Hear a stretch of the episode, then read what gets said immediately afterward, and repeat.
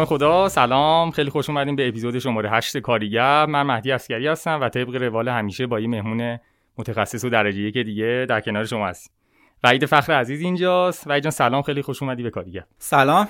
من سلام میگم خدمت خودت مهدی عزیز و همه شنوندگان عزیز پادکستت. ممنونم. مرسی که دعوتمون پذیرفتی. اومدی. توی این اپیزود می‌خوام کامل در مورد سرمایه گذاری اصلا این سرمایه گذاری چیه. مدیر سرمایه گذاری دقیقا کیه و کلی در مورد مباحثی که مربوط به استارتاپ ها میشه توی فرآیند جذب سرمایهشون صحبت کنیم. خیلی عمالی. در خدمت هستم. مرسی. من اگه بخوام حالا صحبتمون آغاز کنیم احساس می‌کنم که بهتر باشه خیلی کوتاه یه خورده با خودت آشنا بشیم بعدش بریم در مورد سیلیکون ولی صحبت کنیم و بعدش هم برمیگردیم به سوالای اصلیمون که مربوط به همین اپیزودمون میشه کامل صحبت می‌کنیم. آره حتما. من وحید هستم.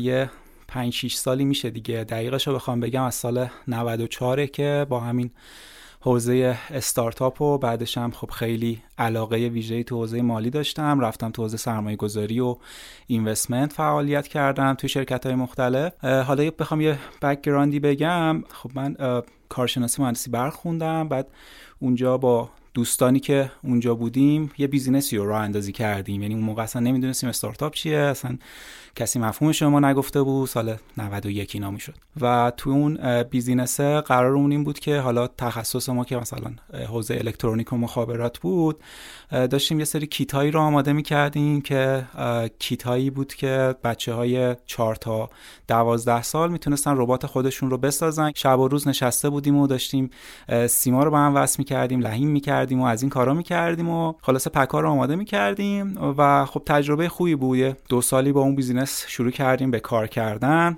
و خیلی مدارسی رو رفتیم سراغشون مهد کودک ها رفتیم سراغشون باشون قرارداد میبستیم. خلاصه اون اولین تجربه من بود توی حوزه business ی که run کرده بودیم و اون موقع بیشتر همین کار بازاریابی و marketing ش رو من انجام می‌دادم. بعدش دیگه خب یه دو سه سالی فعال... فعالیت داشت و دیگه حالا اون تیم عملا از هم پاشید و یکی رفت سربازی و یکی رفت یه شهر دیگه و, و اونجا خب یک دو تا از بچه ها مونده بودن دیگه یه جوری شد. اون موقع شاید اولین آشنایی من با یه چیز مفهومی بود به اسم ارزش گذاری گفتیم آقا چقدر میز و صندلی و نمی‌دونم pack و رباتیک ربات و اینا داریم. اینا چقدر میارزه؟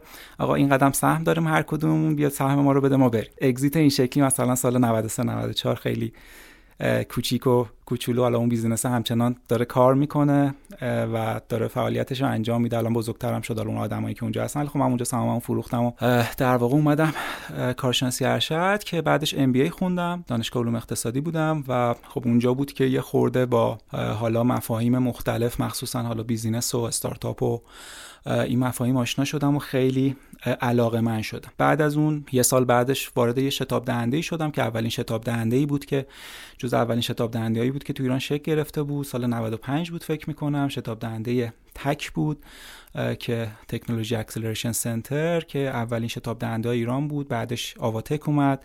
خب ما توی همون TAC هم روی نزدیک 10 12 تا استارتاپ سرمایه گذاری کردیم و خیلی درگیرشون بودیم. یعنی روز به روز درگیرشون بودیم و من اونجا مدیر کل اون برنامه شتاب دی بودم. از اون اولی که استارتاپ ها و تیم ها رو اونجا سلکت می‌کردیم انتخاب می‌کردیم ارزیابیشون می‌کردیم. خیلی خوب بود. یعنی من تقریبا یک سال یک سال خورده هم که اونجا بودم دو تا تیم اونجا در واقع با سرمایه اندکی سرمایه گذاری کردیم و تونستیم حالا سهامشون و سهامی که داشتیم و در واقع بفروشیم بعد از یک دو سال. بعد از اون بود که حالا تو همون رویدادهای سرمایه گذاری خب با خیلی از این شرکت های سرمایه گذاری آشنا شدم و با آدمای مختلفی آشنا شدم خیلی کمک کرد اون شبکه سازیه. وارد تامین سرمایه لوتوس شدم و اولین صندوق جسورانه بورسی رو راه اندازی کردیم به اسم رویش لوتوس. الانم تقریبا چهار سال خورده ایه که من تو اون شرکت هستم و خب موقع شروعش که ما شروع کردیم سرمایه گذاری من بودم و تا الانم که کلی شرکت ما سرمایه گذاری کردیم روشون. خب من یادم همون موقع رفتیم از سازمان بورس یه مجوز برای ارزش گذاری گرفتیم. حالا خیلی خلاصه بخوام بگم نزدیک 900 تا 950 تا استارتاپ اومدن سراغ ما برای جذب سرمایه. بالای شاید بگم نزدیک 200 تا 300 تا جلسه داشتیم. جلسات اولیه که اومدن برای اینکه سرمایه بگیرن و در نهایت هم روی 11 تا شرکت ما سرمایه گذاری کردیم که از یکیشون هم خارج شدیم. یعنی اگزییت کردیم. بقیه هم خب در جریان هستن. یا راند بعدی می‌خواد بیاد سرمایه گذاری هم که می‌خوایم که در واقع اگزییت بکنیم ازش. خیلی ممنونم خیلی کامل و خلاصه طور تو دو سه دقیقه همیشه توضیح دادی. من دقیقا یکی از دلایلی که افتخاری داریم که امروز پیش وعید فخر باشیم اینه که خیلی تخصصی وارد این مسئله شدی و به خاطر همینه که ما این شانس داریم که در کنارت باشیم امروز و کامل می‌خوام در مورد همون جریان سرمایه‌گذاری که گفتی با هم دیگه صحبت کنیم. حالا خود وحید عزیز در واقع مترجم کتاب سرمایه‌گذاری خطرپذیر هم هستش که تازگی هم فکر کنم آوردیش در واقع بالا و حالا منتشرش کردین و الان هم فکر کنم استقبال خیلی خوبی هم شد ازش. یه خود در مورد این جریان برامون صحبت می‌کنی.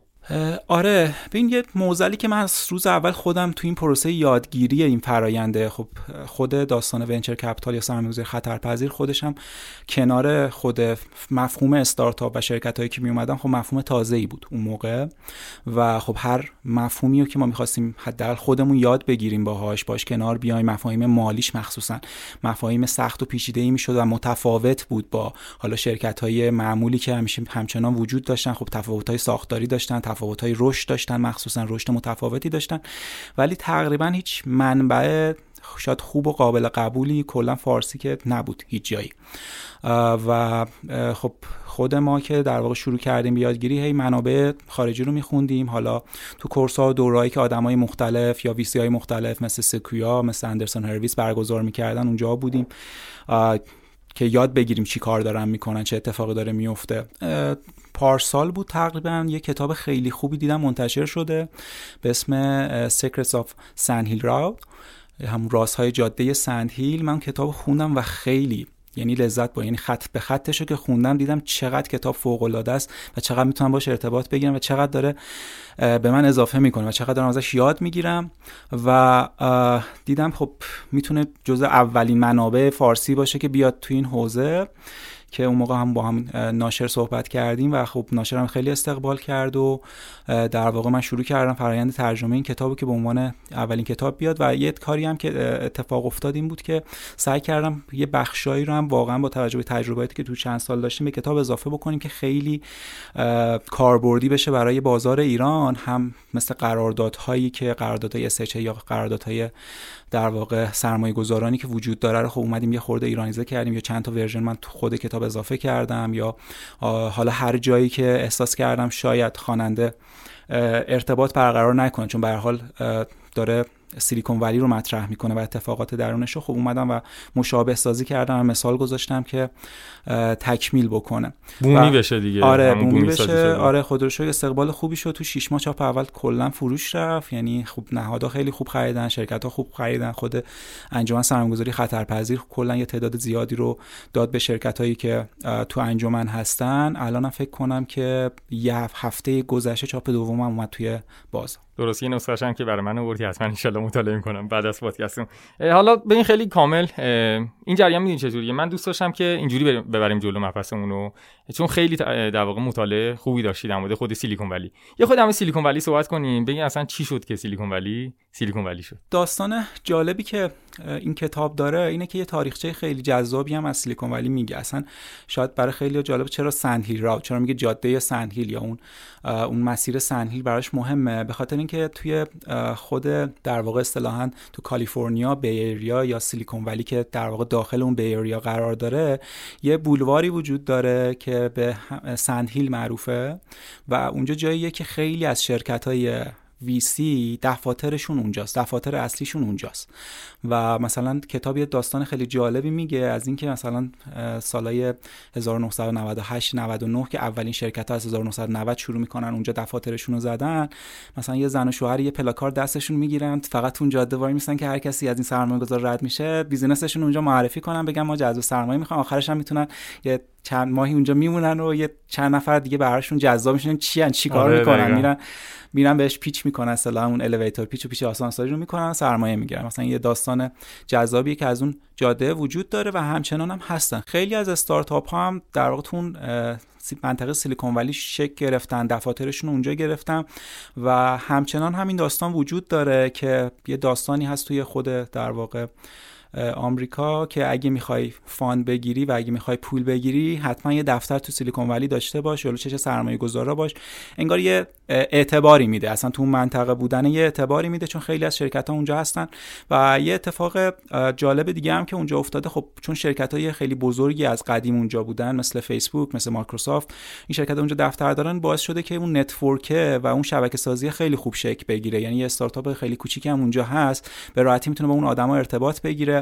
و یه چیزی که برای من خیلی جالب بود اینه که توی ایران با بچه های فعال اکوسیستم استارتاپی صحبت می‌کنیم میگن آقا این اکوسیستم استارتاپی خیلی کوچیکه همه همو می‌شناسن استارتاپ ها همه همو می‌شناسن این حرف رو مثلا تو همون سیلیکون ولی هم می‌زنن میگن آقا سیلیکون ولی خیلی کوچیکه مثلا همه همو می‌شناسن میرن توی یه رستورانی میرن توی یه محیطی یهو کلی آشنا پیدا می‌کنن کلی با هم ارتباط می‌گیرن و اون ارتباط باعث شده که این اتفاق بیفته.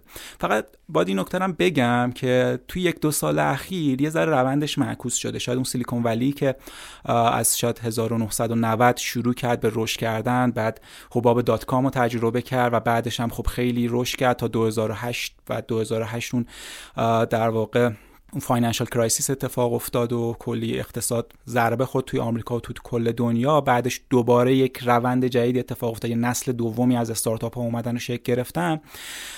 ولی توی یک دو سال اخیر یکی به دلیل خود وجود کرونا خب خیلی شرکت ها remote شدن و خب اون office واقعا صرفه اقتصادی نداشت براشون چون منطقه منطقه خیلی گرونی هست اجارش و خیلی هاشون براشون صرفه اقتصادی نداشت و خب خیلی از میتینگ ها و اون networking شون همه آنلاین شده بود و دوباره صرفه اقتصادی نداشت براشون. و دوباره حتی خیلی از شرکت های سرمایه گذاری هم شاید جدیدشون دیگه نمیرن اون سمت. میگن خب ما که داریم کارمون رو remote انجام میدیم و اونجا منطقه خیلی گرونیه. می‌تونیم از جای ارزون تر شروع بکنیم و کلی هزینه برای اجاره ندیم. و این رونده یه خورده معکوس شده الان. درسته. حالا من این سوالو پرسیدم که خودم یه چیزی بهش اضافه کنم. دقیقا منم یه مطالعه خیلی خیلی کوچیکی داشتم. در مورد اینکه واقعا چرا سیلیکون ولی سیلیکون ولی شد. خیلی هاشو گفتی. اولیش همون جریان روح همکاری است که بین همشون در واقع بود دیگه. خیلی هاشون همدیگه رو میشناختن خیلی founder های بزرگ اونجا بودن.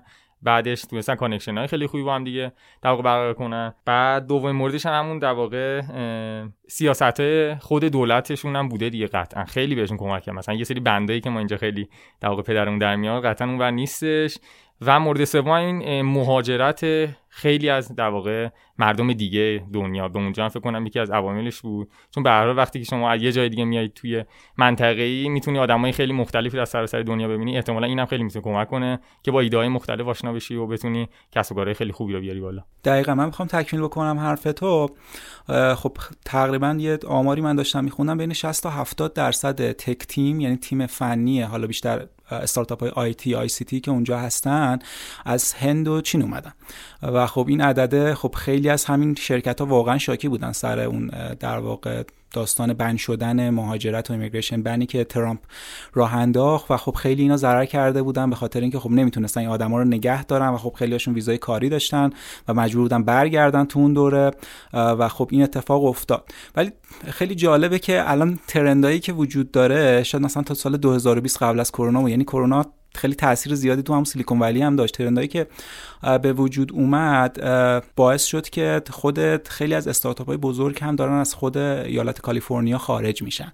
یعنی از سیلیکون ولی به خاطر اینکه میگن خب شاید توی ایالت های دیگه ما امتیازات بیشتری بگیریم. چون قوانین خیلی ایالتی هستش. میگن مثلا چون تسلا از کالیفرنیا خارج میشه میره تگزاس. خیلی از شرکت های دیگه هم این برنامه رو دارن. حداقل یه سری از دفاترشون headquarter شون رو می‌برن. داخل تگزاس یا خیلی از business ها میرن یه ایالتی به اسم دلاور که تو دلاور خیلی معروفه که خیلی از استارتاپ ها تو دلاور خودشون رو ثبت می‌کنن چون قوانین مالیاتش خیلی ساده تره براشون خیلی گیر روی در واقع اون سهامدارانشون و کپ تیبلشون نیست که مثلا ممکنه سهامدار خارجی داشته باشن یا از یک کشور بند شده سهامدار داشته باشن. و یه ذره ترندا الان معکوس شده ولی حداقل چیزی که هست احتمالا اون تأثیری که اون منطقه داره قطعا از بین نخواهد رفت اون تاثیر ادامه دار خواهد بود. درسته. بعد حالا من بخوام جمع بندی کنم این رو حالا قطعا خودت تو کتابت خیلی بهتر و کاملتر نوشتی در سیلیکون ولیا ولی من احساس می‌کنم حالا یه نکته خیلی ریزی هم ما بتونیم یاد بگیریم که بیاریم در واقع توی کشور خودمون بومی سازی کنیم همون جریان همکاری است. یعنی تمام چیزایی گفتیم نمی‌دونم connection و نمی‌دونم تیم سازی اینا آخرش می‌رسیم به اون در واقع نقطه قوتشون که اون همکاری رو خیلی روش پافشاری دارن و خیلی قبولش دارن و از همون همکاریه تیمای خیلی خوبی تشکیل میدن. دقیقا همه چی network ی حالا جلوتر راجع به خود فرایند سرمایه گذار پیدا کردن هم صحبت بکنیم اصلا یه ترمی وجود داره. یعنی همه استارتاپ هایی که توی آمریکا هستن می‌خوان پول بگیرن میگن اول باید super connector پیدا کنیم. مثلا super connector اونجا مفهومش همینه که یک کسی که ما رو وصل بکنه به سرمایه گذار. یعنی اون network خیلی اهمیت پیدا می‌کنه و خیلی حتما میرن توی اون منطقه. حتی اگه دفترم نداشته باشن حتما یه چند مدتی تو سالو میرن اونجا که بتونن اون network رو استفاده بکنن ازش. خیلی جالب اینو نمی‌دونستم قطعا. یه نکته خیلی جالب بود که خودم یاد گرفتم. حالا من من در ادامه می‌خوام تو دو تا بخش دیگه بریم جلو. حالا خواستم یه آشنایی خیلی کلی با سیلیکون ولی داشته باشیم. و خب تو کتابت هم که قطعا معرفی کردیم بچه‌ها می‌تونن تهیه کنن و مطالعه کنن. من دوست دارم که تو دو تا بخش بریم جلو ادامه صحبتمون رو. بخش اولمون بیام کامل در شناخت این مبحث با هم دیگه یه خورده گپ و گفتگو داشته باشیم. ببین اصلا سرمایه‌گذاری چیه چی نیست. بعد در مورد کلیات صحبت کنیم. بعدش هم میریم سراغ سوالای خیلی تخصصی جزئی تر و بعد سوالایی که توی اینستاگرامون خودمون هم پرسیده بودن بچه‌ها. بیام از ریسک به نظرم صحبت کنیم. شاید خوب باشه. موافقی؟ آره. حالا حتی می‌تونیم از تعریف هم شروع بکنیم. ببینیم اصلا مفهومی که داریم راجبش صحبت می‌کنیم این سرمایه گذاریه چرا اسم ونچر کنارش هست و اون خطر پذیر بودنه اون جسورانه بودن کنارش هستش. اصلا دلیلش می‌تونه چی باشه و چرا اصلا جذابه. با اینکه مفهوم ریسکی که گفتی یعنی خیلی خیلی ها می‌دونن که این ریسک سرمایه گذاری روی این شرکت ها خیلی خیلی بالاست. حالا آمار دقیقش رو بخوایم بگیم. حالا جلوتر شاید راجع به مراحل رشد کسب و کار صحبت بکنیم یا حتما توی پادکست هم دوستان دیگه صحبت کردن. ولی یه چی عددی بین 85 تا 94 درصد کسب و کارهایی که به MVP رسیدن یعنی محصول اولیهشون آماده شده در واقع round بعدی یا مرحله بعدی رو نمی‌بینن. یعنی که business شون برسه به یه business ی که اصطلاحا می‌رسه به product market fit و اون که محصولشون رو بازار می‌خواد و traction ایجاد می‌کنن اینها نمی‌بینن. یعنی اون failure rate به شدت بالاست و خب خیلی از استارتاپ ها اینجا شکست می‌خورن و حالا خیلی هاشون هم حتی ممکنه که یعنی یه عددی هم نزدیک به 90 درصد استارتاپ هایی که یک round جذب سرمایه کردن یه مرحله جذب سرمایه کردن باز هم شکست می‌خورن و business صفر میشه. یعنی شما هر پولی که گذاشتی همینجا کامل رفته. حالا دلیل خطر پذیر بودنش اینجاست. ولی یه مفهوم خیلی جالب توی مالی داریم و اون مفهوم ریسک. تو ریوارده. یعنی میگه هرچی احتمالا ریسک بیشتری بکنی انتظار جایزه بیشتری داری انتظار آیدی خیلی بیشتری داری بازدهی خیلی بیشتری میطلبی. دقیقا این نکته توی استارتاپ هم هست. داری یه ریسک 90 درصد رو تحمل می‌کنی احتمالا که اصلا پولت کل سرمایت صفر بشه. ولی اگر که صفر نشد ممکنه که برسی به یه سری بازدهی های عجیب غریب. یه مثال خیلی ساده بزنم. 2009 اوبر تأسیس شد. 2009 عددی که در واقع جذب سرمایه کرد روی والویشن یا ارزش گذاری 5 و 4 دهم میلیون دلار بود. و سال 2018 وارد بورس شد IPO شد. و سهامش عرضه شد روی عدد 75 میلیارد دلار. یعنی سهامش 75 میلیارد دلار قیمت خورد. حالا در نظر نگیریم که خب وسط ممکنه اون سرمایه گذاری که اون راند اول سرمایه گذاری کرده شده خارج شده باشه یا قطع, قطع و یقین سهامش اصطلاحا رقیق شده یا دایلوت شده. کاری به این نداشته باشیم. اون سرمایه گذاره بدون در نظر گرفتن اینها ارزش شرکتی که سرمایه گذاری کرده تا وقتی که خارج شده تقریبا توی 9 یا 10 سال 13 هزار برابر شده. یعنی 13 هزار X تقریبا میشه گفت توی هیچ market دیگه ای شما این بازدهی رو نمی‌تونی انتظار داشته باشی. حالا فکر کن مثلا یه بخش از سهامش مونده باشه و 2018 هم سهامش رو توی بورس فروخته باشه. واقعا جریان همون خوش آن قماربازی هست دیگه. یه شعر بیتی بود یادم نمیاد دقیقاً چیه. خیلیه سیزه آره یعنی فقط شاید مثلا این مدت اخیر که شاید یک سال اخیر که خیلی cryptocurrency trend شد و بیت کوین trend شد فقط بیت کوین شاید میشه مقایسه کرد. از سال 2008 بازدهیش مثلا شاید با ریسکی که بتونی تحمل کنی با یه سرمایه‌گذاری خطرپذیر اگر که موفق باشه بتونی بازدهی خیلی خوبی داشته باشه. حالا اتفاقی که میفته اینه میگه من یه سرمایه‌گذار خطرپذیر میگه که من یه سبدی تشکیل میدم یه پورتفولیو تشکیل میدم که اگه 10 تا شرکت سرمایه‌گذاری کردم می‌دونم که احتمالا هفتاشون کامل صفر میشه. یعنی هفتاشون من صفر درصد بازدهی در نظر میگه یعنی کل پولم میره.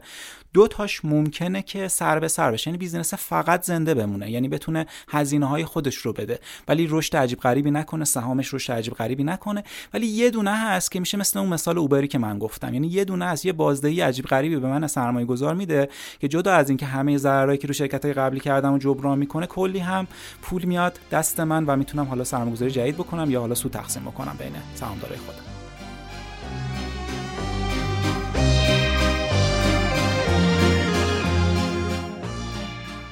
شاید باورتون نشه اما لایک و کامنت های شما بسیار برای ما ارزشمنده. پس همین الان از هر پلتفرمی که داری به این اپیزود گوش می‌کنید لایک و کامنت فراموش نشه.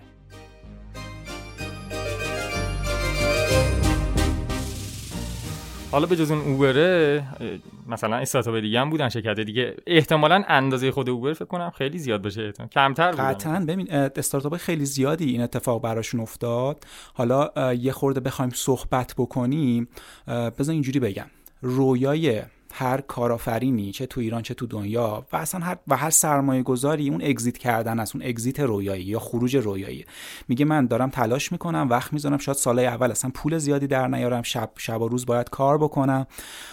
و خیلی وقت بذارم روی business از خیلی چیزها باید بگذرم تا این business رو رشد بدم و حالا باید تلاش بکنم درد پیدا کردن سرمایه گذار پول مشکلات منش کردن تیم و همه این چیزها رو در نظر بگیرم. حالا مثلا تو ایران اضافه کن مشکلات قانون مقررات و ریسکای سیستماتیک عجیب غریب و تورم بالا رو هم باید تحمل بکنم. تا اینکه شرکتم رو رشد بدم بزرگ بکنم تا یه روزی بتونم اون سهامی که برام باقی مونده به عنوان کارآفرین اون سهام رو بتونم با یه ارزش خیلی بالایی بفروشمش. که اینجا چه اتفاقی باید براش بیفته؟ یا باید شرکت اونقدر بزرگ بشه به عدد رقمای خیلی خوبی برسه به سود خیلی زیادی برسه که بتونم IPO بکنم اصطلاحا initial public offering یا همون وارد بورسش بکنم سهاممو بتونم عرضه اولیه عمومی بکنم. خب با یه قیمت خیلی خوبی می‌تونم وارد وارد بورسش بکنم. یا یه فرایندی به اسم اصطلاحا بهش میگن M&A یا merger and acquisition اتفاق بیفته یا یه شرکت بزرگتری بیان باش ادغام بشم یه درصد سهامی از اون شرکت بزرگه بگیرم به ازای کل سهام شرکت خودم. یا شرکت بزرگتر کل سهام شرکت من رو بخره و بتونم در واقع دریافت کنم اون بازدهی که می‌خواستم رو سهام سهام شرکتم بگیرم.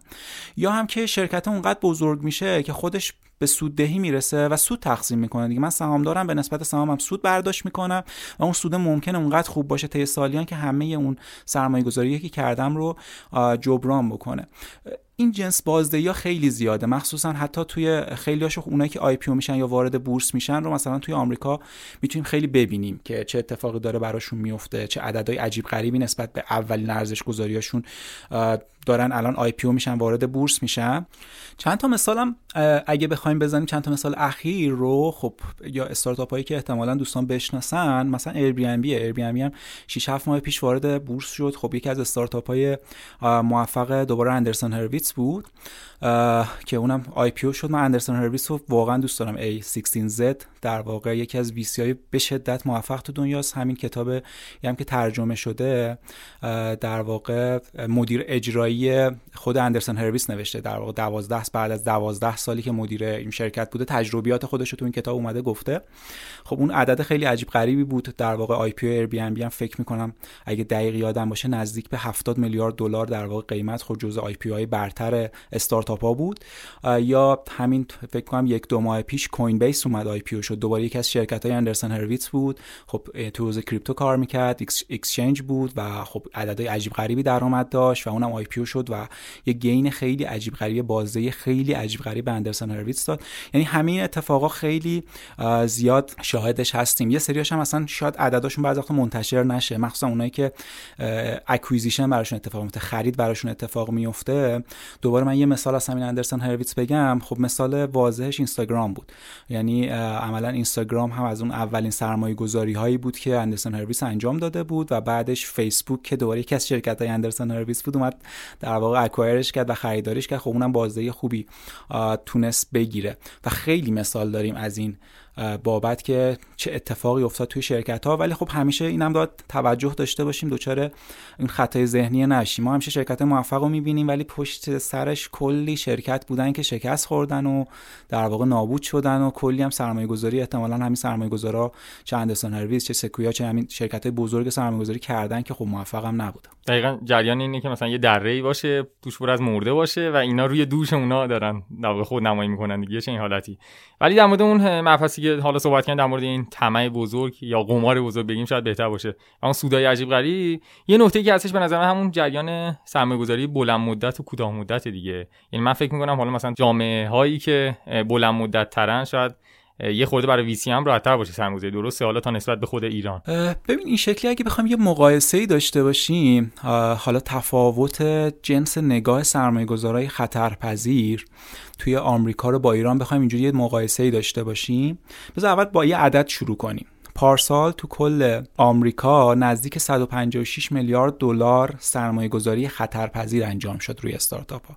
تو ایران عددش دلاریش ریالیش نزدیک 600 میلیارد تومن بود که دلاریش نزدیک یه چیزی تو اردر 25 تا نهایت 30 میلیون دلار بود.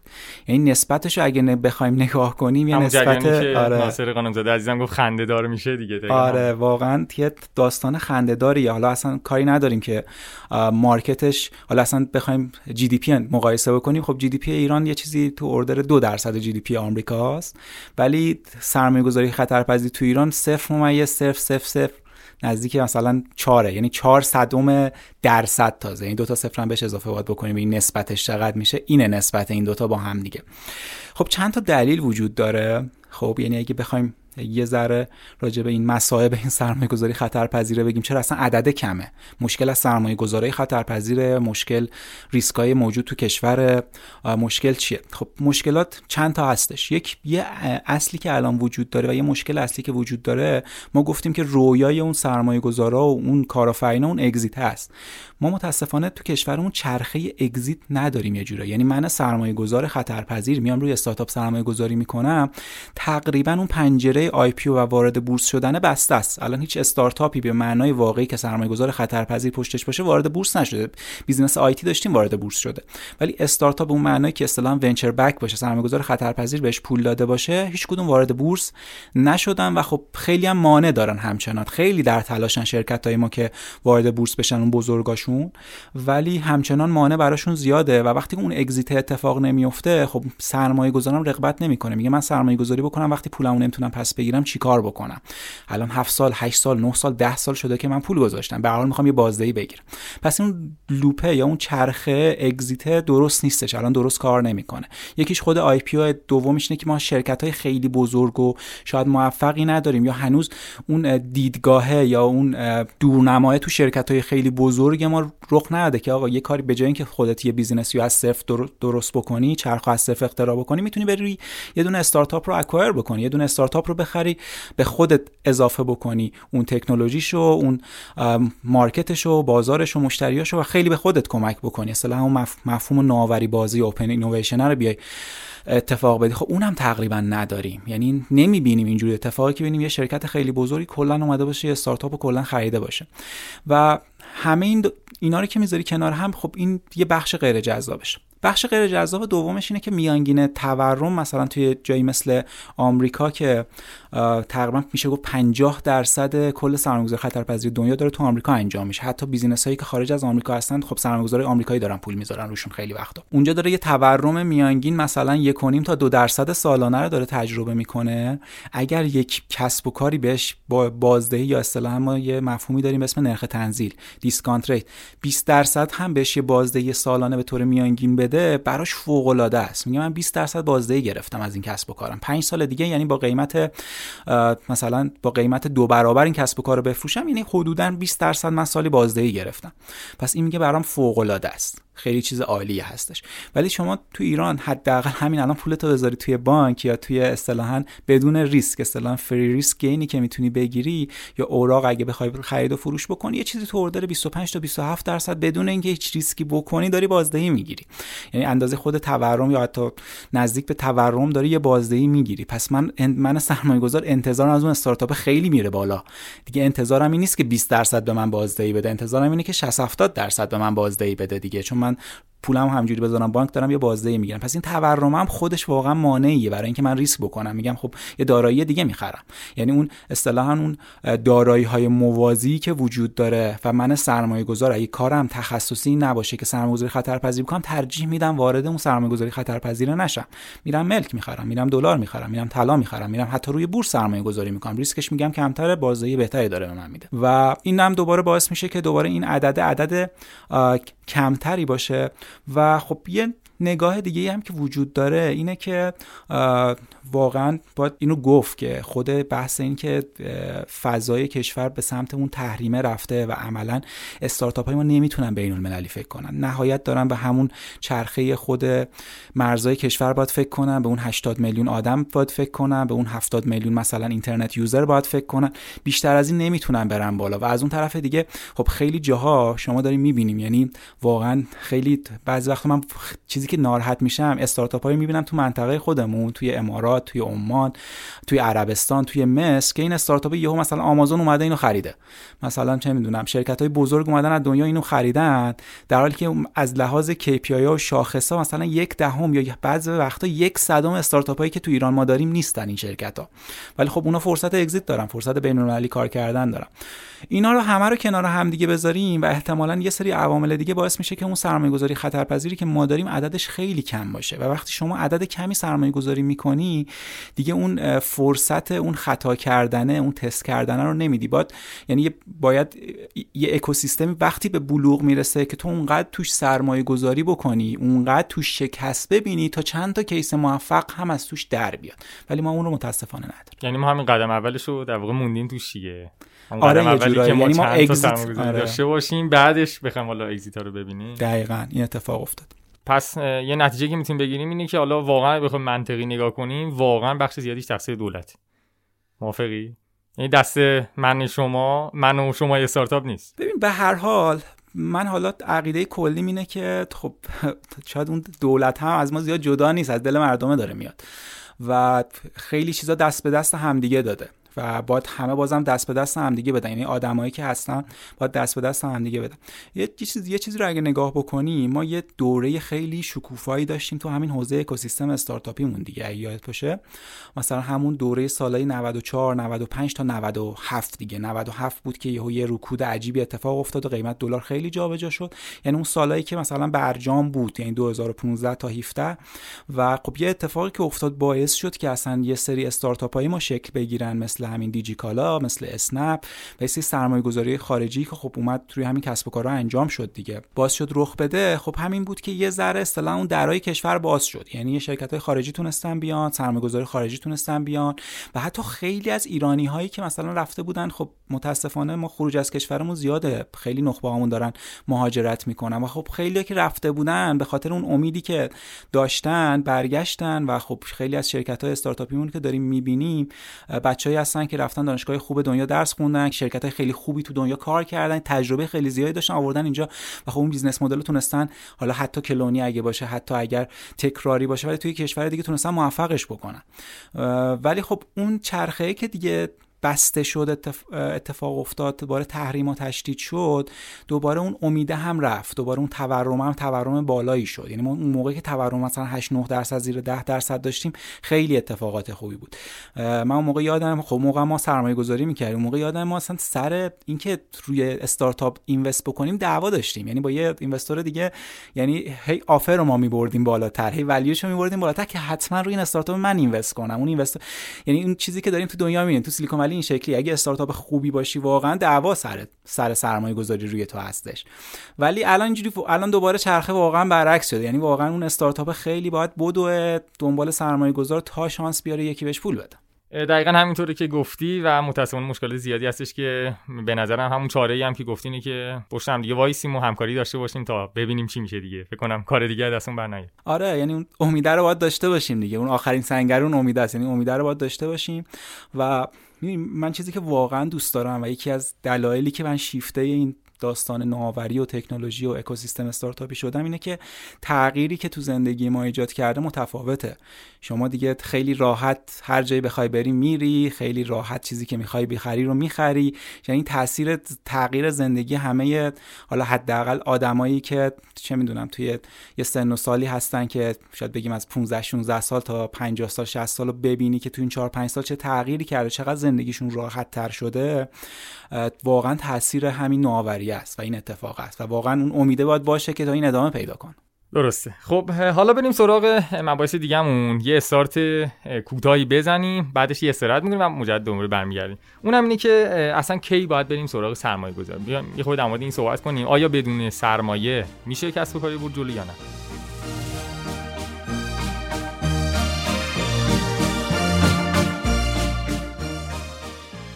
ما برای ادامه فعالیتمون به حمایتاتون نیاز داریم. پس از صورت تمایل خیلی خوشحال میشیم که از ما توی سوشال های مختلف مثل توییتر و اینستاگرام صحبت کنید در مورد ما استوری بذارید و ما رو فالو کنید. کاریگر dot podcast در اینستاگرام و کاریگر پادکست در توییتر منتظر نظرات شماست.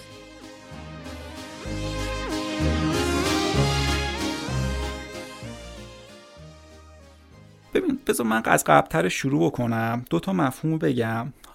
دو تا مفهوم داریم که یکیش financing ه که اصطلاحا گفته میشه بهش تامین مالی.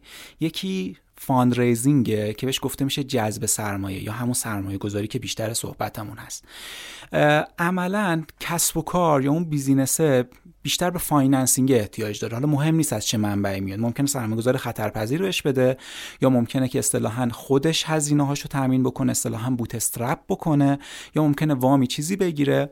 و باید پوله رو به هر حال داشته باشه. یعنی اون پوله میشه اون منبع منبعی که باعث رشدش میشه. می‌خواد کسب و کار رشد بکنه می‌خواد کسب و کار هر سال به سال مثلا 70 درصد 80 درصد رشد فروش داشته باشه رشد user داشته باشه و اون منبعی که باعث بشه که اون رشد اتفاق بیفته عملا خب اون منبع مالی است یعنی خیلی وقتا تو خیلی از business ها واقعا نمی‌تونی بدون اون منبع مالی چه حالا خودت می‌خوای به عنوان شخص تامین بکنی خودت به عنوان شخصی به عنوان کارآفرین خودت پول بذاری تامین بکنی چه از منبع بیرونی بگیری. به هر حال اینو داشته باش فقط تفاوت این دوتا رو داشته باشیم دیگه. ما می‌تونیم تامین تامین مالی پس میشه اون مفهوم کلی تره حالا fundraising میشه که من در قبال پولی که دریافت می‌کنم برای رشدی که می‌خوام بکنم به جای اینکه اصطلاحا خیلی منابع زیادی از بیزینس خودم رو یا خیلی زمانت های سنگینی رو بخوام در اختیار کسی قرار بدم سهام کسب و کارم رو میدم. و عملا اون سرمایه گذار میاد اصطلاحا همون داستان قمار کردن است یا حالا قمار نیستش واقعا. میاد و رو کسب و کار من به عنوان بهترین کسب و کاری که خودش فکر می‌کنه تو اون حوزه هست میاد بخشی از سهامش رو می‌گیره به من پول تزریق می‌کنه تا من رشد بکنم تا ارزش کل سهام شرکت من افزایش پیدا بکنه تا بعدا اون سهامش رو بفروشم و خود منم به عنوان کارآفرین خب ارزش سهامی که دارم به عنوان درصدی که از business دارم افزایش پیدا خواهد کردش. یعنی این دوتا مفهوم باید بدونیم. حالا یه وقتی هم هست که خب business ما می‌تونه بیاد و خب از روش های دیگه جذب سرمایه کنه من کلا خب روش های اون تامین مالیه رو سه تا دسته تقسیم می‌کنم. یه دستش دسته ایه که اصطلاحا نوپینه. میگه هیچ دردی کسب و کار تحمل نمی‌کنه. یعنی چی درد؟ منظورم از درد چیه وقتی راجع به سرمایه گذاری و کلا تامین مالی استارتاپ صحبت می‌کنیم؟ یعنی که نه سهامی از کسب و کارم میدم. خب برای سهامم ارزشمنده. من سهامم به عنوان کارآفرین کم میشه اگه سهام بدم. نه که دوچار بدهی میشم. اصطلاحا وامی چیزی نمی‌گیرم که ماه به ماه لازم باشه پرداخت بکنم یا ضمانت سنگینی بخوام بهش بدم. خب این روش ها روش هایی هستش مثلا مثل bootstrap کردن مثل پیش فروش کردن مثل بعضی روش های اصطلاحا crowd یا تامین مالی جمعی که اصطلاحا prize base هستش یا award base هستش. یعنی بر مبنای این هستش که من یه جایزه ای برای کسی که من پول بده در نظر می‌گیرم. یا مدل خیلی جدیدتر و داغترش ICO هستش. یعنی من بتونم یه کوینی یا سکه رو تعریف کنم تو بازار cryptocurrency و ارز دیجیتال بتونم اون رو بفروشم و پولش رو business خودم سرمایه گذاری بکنم. این میشه این دسته روش های نوپینمون. یه سری روش هم روش های در واقع همون debt base هستن یا روش های بدهی base هستن که من می‌تونم وام دریافت کنم من می‌تونم قرض بگیرم پولی ولی خب به اون پول رو باید برگردونم. و کسی که به من قرض یا وام میده براش مهم نیست business من رشد بکنه business من بزرگ بشه چه اتفاقی براش بیفته. فقط براش مهمه که پولش و اصل و سود پولش رو پس بگیره دیگه. و خب خیلی برای خیلی از استارتاپ ها کسب و کارا سخته واقعا این وام ها رو گرفتن چه برای اینکه خب ضمانت های سنگینی می‌خواد چون باز و چه اینکه باز پرداختاش سنگینه. شاید تو سالهای اولیه تو مراحل اولیه business اونقدر درآمد نداشته باشه که بتونه اون وام رو پرداخت بکنه. دسته سوم میشه همین دسته در واقع equity base یعنی من سهام میدم یا همین venture capital ها. که حالا ممکنه یه شتاب دهنده ای باشه ممکنه friends family ی دوستان و آشنایم آشنایانم باشن به من یه پولی بدن و سهام بگیرن از کسب و کار من. ممکنه که اصطلاحا انجل اینوستورها باشن سرمایه گذاره فرشته باشن اصطلاحا اشخاصی که خودشون کارشونه که یا یه بخش از سرمایهشون رو استارتاپ سرمایه گذاری می‌کنن و ممکنه همین شرکت های سرمایه گذاری خطرپذیری این ونچر کپیتال ها باشن که اونا بیان و این پول رو داشته باشن. ولی یه نکته مشترکی که تقریبا تو همه روش ها وجود داره اینه که یعنی سوالی که شاید خیلی هم بپرسن اینه که کسی رو ایده سرمایه گذاری نمی‌کنه. این سوال خیلی مهمیه. یعنی شما صرفا یه دونه ایده داشته باشی. حتی از ایده هم فراتر رفته باشی. یه دونه طرح کسب و کار یه business plan ی داشته باشی یه فایل ارائه خیلی خوبی داشته باشی و بری به سرمایه‌گذاری که من می‌خوام این کار رو بکنم. ولی محصولی براش نداشته باشی MVP براش نداشته باشی تقریبا میشه گفت که خیلی از این سرمایه‌گذاری از حالا شاید بتونی وام بگیری شخصی ها ولی اگه کسی بخواد رو business شما سهام بگیره سرمایه گذاری بکنه به خصوص venture capital ها سرمایه گذاری خطرپذیر عملا خیلی کم هستن اونایی که شاید رو سرمایه گذاری بکنن. پس کسی شاید رو ایده سرمایه گذاری نکنه. شاید این جایی که ما به یه محصول اولیه برسیم. اصطلاحا اون solution problem fit و طی بکنیم. ببینیم اون راه حلی که ما ارائه میدیم با اون مشکلی که وجود داشته یکی هستش MVP مون رو داشته باشیم محصول اولیه‌مون داشته باشیم و حتی خیلی بهتره و شانسمون خیلی بیشتره. برای اینکه جذب سرمایه اولین جذب سرمایه‌مون داشته باشیم شانسمون خیلی بیشتره که اصطلاحا ما محصول کاری که داریم می‌کنیم وارد مرحله product market fit هم شده باشه. یعنی محصول ما رو بازار بخواد اصطلاحا تراکنش انجام بشه. user های اولیه‌مو بگیرم فروش اولیه‌مو من داشته باشم. اولین درآمدهامو داشته باشم. احتمالا اینجا بهترین جایی هستش که من می‌تونم برم سراغ سرمایه گذار قطعا موافقی که بدترین نوعش همون جریان دومیه دیگه. یعنی که در واقع کسب و کار رو ببری تو دل بدهی چون دیگه اونجا حساب حساب کاکا بردار میشه و یه خورده اذیت میشن کسب و کارا. آره. حتی من بگم بدهی دو دسته است دیگه. خب یه سری نهادها مالی هن. یعنی نهاد بانکیه. خب بانک ها خب وام دادنشون حتی شما بری بگردی با یه وام در واقع چه می‌دونم خود اشتغالی کارآفرینی که ضمانت های شاید کمتری بخواد حتی توی مواردی یه بانکی پیدا کنی که چه وسیقه ملکی و عجیب غریب وسیقه ازت نخواد بگی خب اوکی من سهامت رو وسیقه می‌کنم اون رو هم پیدا بکنی دوباره بازم باز پرداختش کار سختی خواهد بود دوباره اگه یک ماه دو ماه قسطت کم بشه خب دارایی ها دوباره توصیق میشه یعنی برداشته میشه توسط اون اون نهاد و خب کار سختی میشه. ولی خب یه سری نهادها هستن خب که نهادهایی هستن که اصطلاحا بانک نیستن نهادهای مالی نیستن اونها میان وام میدن که بیشتر حالا از جنس نهادهای دولتی و حاکمیتی هستن. تو دنیا هم وجود دارن تو کشور ما هم داریم دیگه. مثلا صندوق شکوفایی نوآوری که ما داریم کارش همینه. روی بیزینس هایی که حالا اصلا دانش بنیان باشن دانش بنیان نوع یک باشن نوع دو باشن خلاق باشن.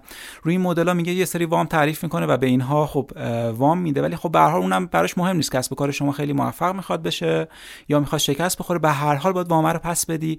و به نظر من اصلا سم وام گرفتن برای کسب و کاری که هنوز درآمد تکرارپذیر و قابل قبولی نداره که بتونه اون قسطای اون وامه رو و اصل و سودش رو پرداخت بکنه. همون بهترین نوع ریسک اینجا همون مورد سوم در واقع وی و شتاب دنده و اینا باید باشن قطعا. احتمالا اونها هستن هم از جنس این که خب یه سرمایه گذاری داری که استل... احتمالا براش کسب و کار مهمه اون رویایی که تو داری که سهامت بزرگ بشه سهامت با قیمت خیلی بالایی بتونی بفروشی اگزییت بکنی اون رویا رو اون سرمایه گذار هم داره هم رویا میشین هم مسیر میشین با هم دیگه اونم سرمایه گذاری کرده که کمک می‌کنه اگزییت بکنه.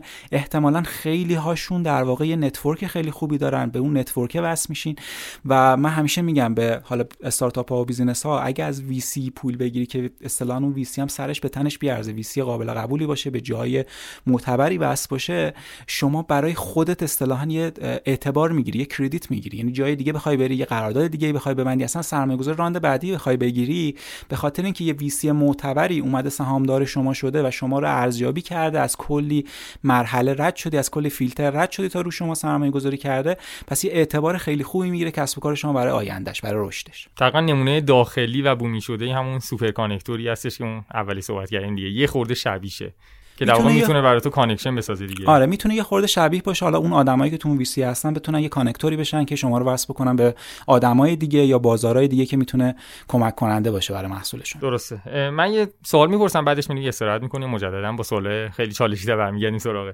اونم اینه که یه عزیزی حالا تو در واقع اینستاگرام خود ما کارگر dot podcast اما سوال پرسید که در واقع موسی این ID ش بود.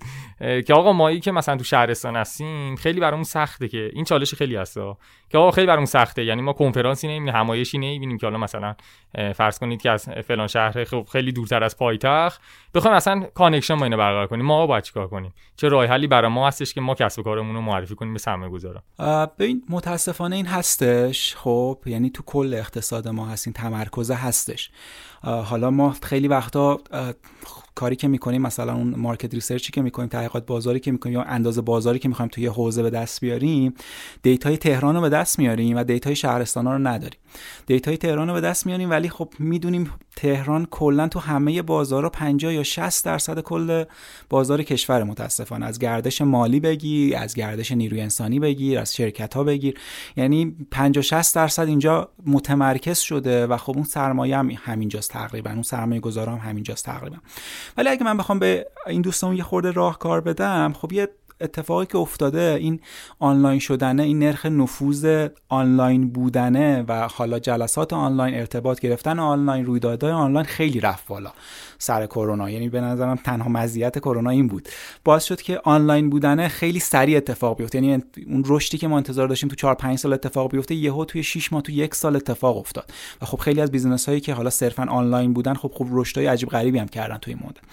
یعنی از این فرصت به نظرم استفاده بکنید. هم خیلی از آدمایی که می‌تونید پیدا کنید و آنلاین به راحتی می‌تونید پیدا بکنید. خیلی از event ها و رویدادها خب آنلاین برگزار میشن.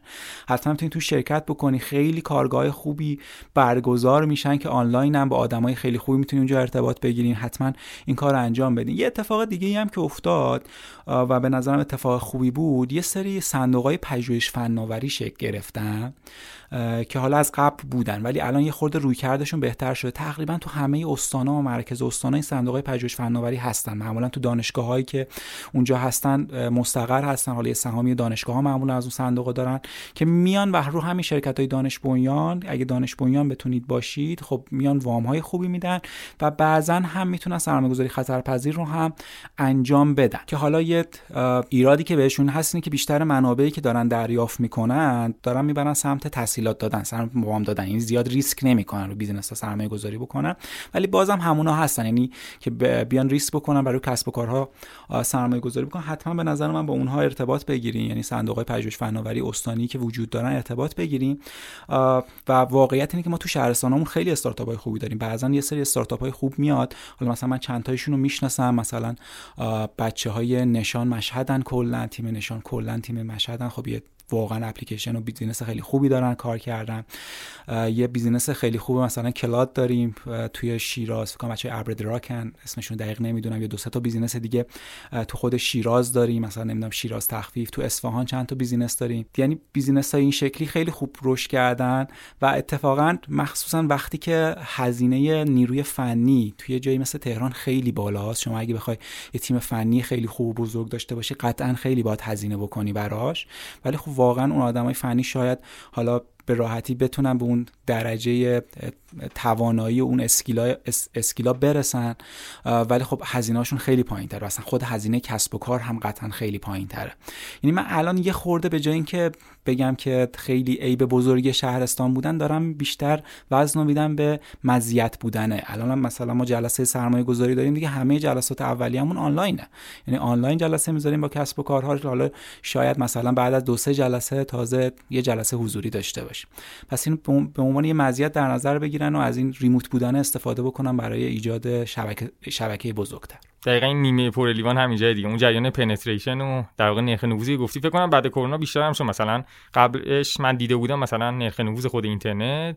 فکر می‌کنم 90 درصد اینا بود تو ایران. الان فکر کنم مثلا 92 شاید هم سه اینا شده باشه. آره عددش عدد بالایی رفته. حالا یه بخشیش بحثش نرخ نفوذه. یعنی اینکه من اینترنت دارم. یه بحثی بحثش بحث اینه که نرخ نفوذ خود تجارت الکترونیکه. یعنی e-commerce چقدر نرخ نفوذش رفت بالا. یعنی یهو ما دیدیم توی شهرستانا به خاطر کرونا کلی فروشگاه آنلاین اومد بالا. مثلا خیلی کار ساده می‌کردن. مثلا سوپرمارکت آنلاین بودن.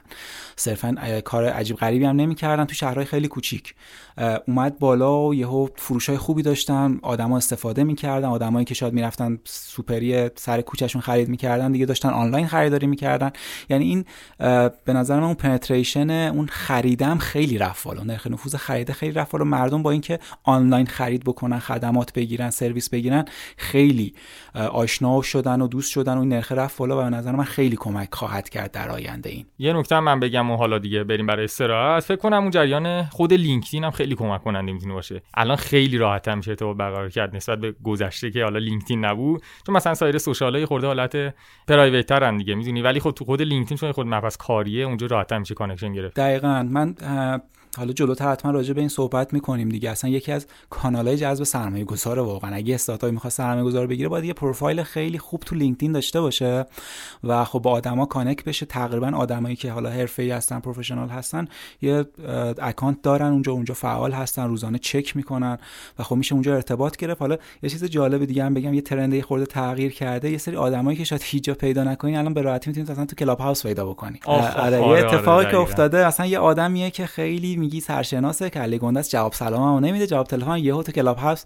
سر و کله‌ش پیدا شد. خب اونجا تلاش می‌کنی که در واقع با اون آدمه مثلا ارتباط بگیری. الان یکی از راههایی که استارتاپ تو دنیا میرن pitch می‌کنن به سرمایه گذار تو کلاب هاوس تو یه سری کلاب هاوس هایی که سرمایه گذار هستن میرن اونجا و ایدهشون رو مثلا تو دو سه دقیقه pitch می‌کنن و حالا اگه سرمایه گذار خوشش اومد connection شو میگه و میگه ایمیل بزن و من جوابتون میدم.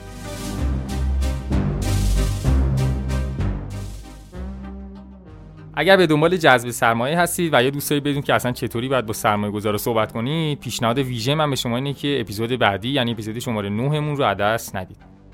مرسی که به این اپیزود هم تا انتها گوش کردید. به خاطر اینکه صحبتون با وحید عزیز خیلی گرم و تخصصی شد ادامه این گفتگو رو در بخش بعدی و اپیزود شماره 9 می‌تونید دنبال کنید. ممنون از همگی. معرفی کارگر به دوستان آشنایان فراموش نشه. ما همواره آماده شنیدن نظرات و پیشنهادات شما هستیم.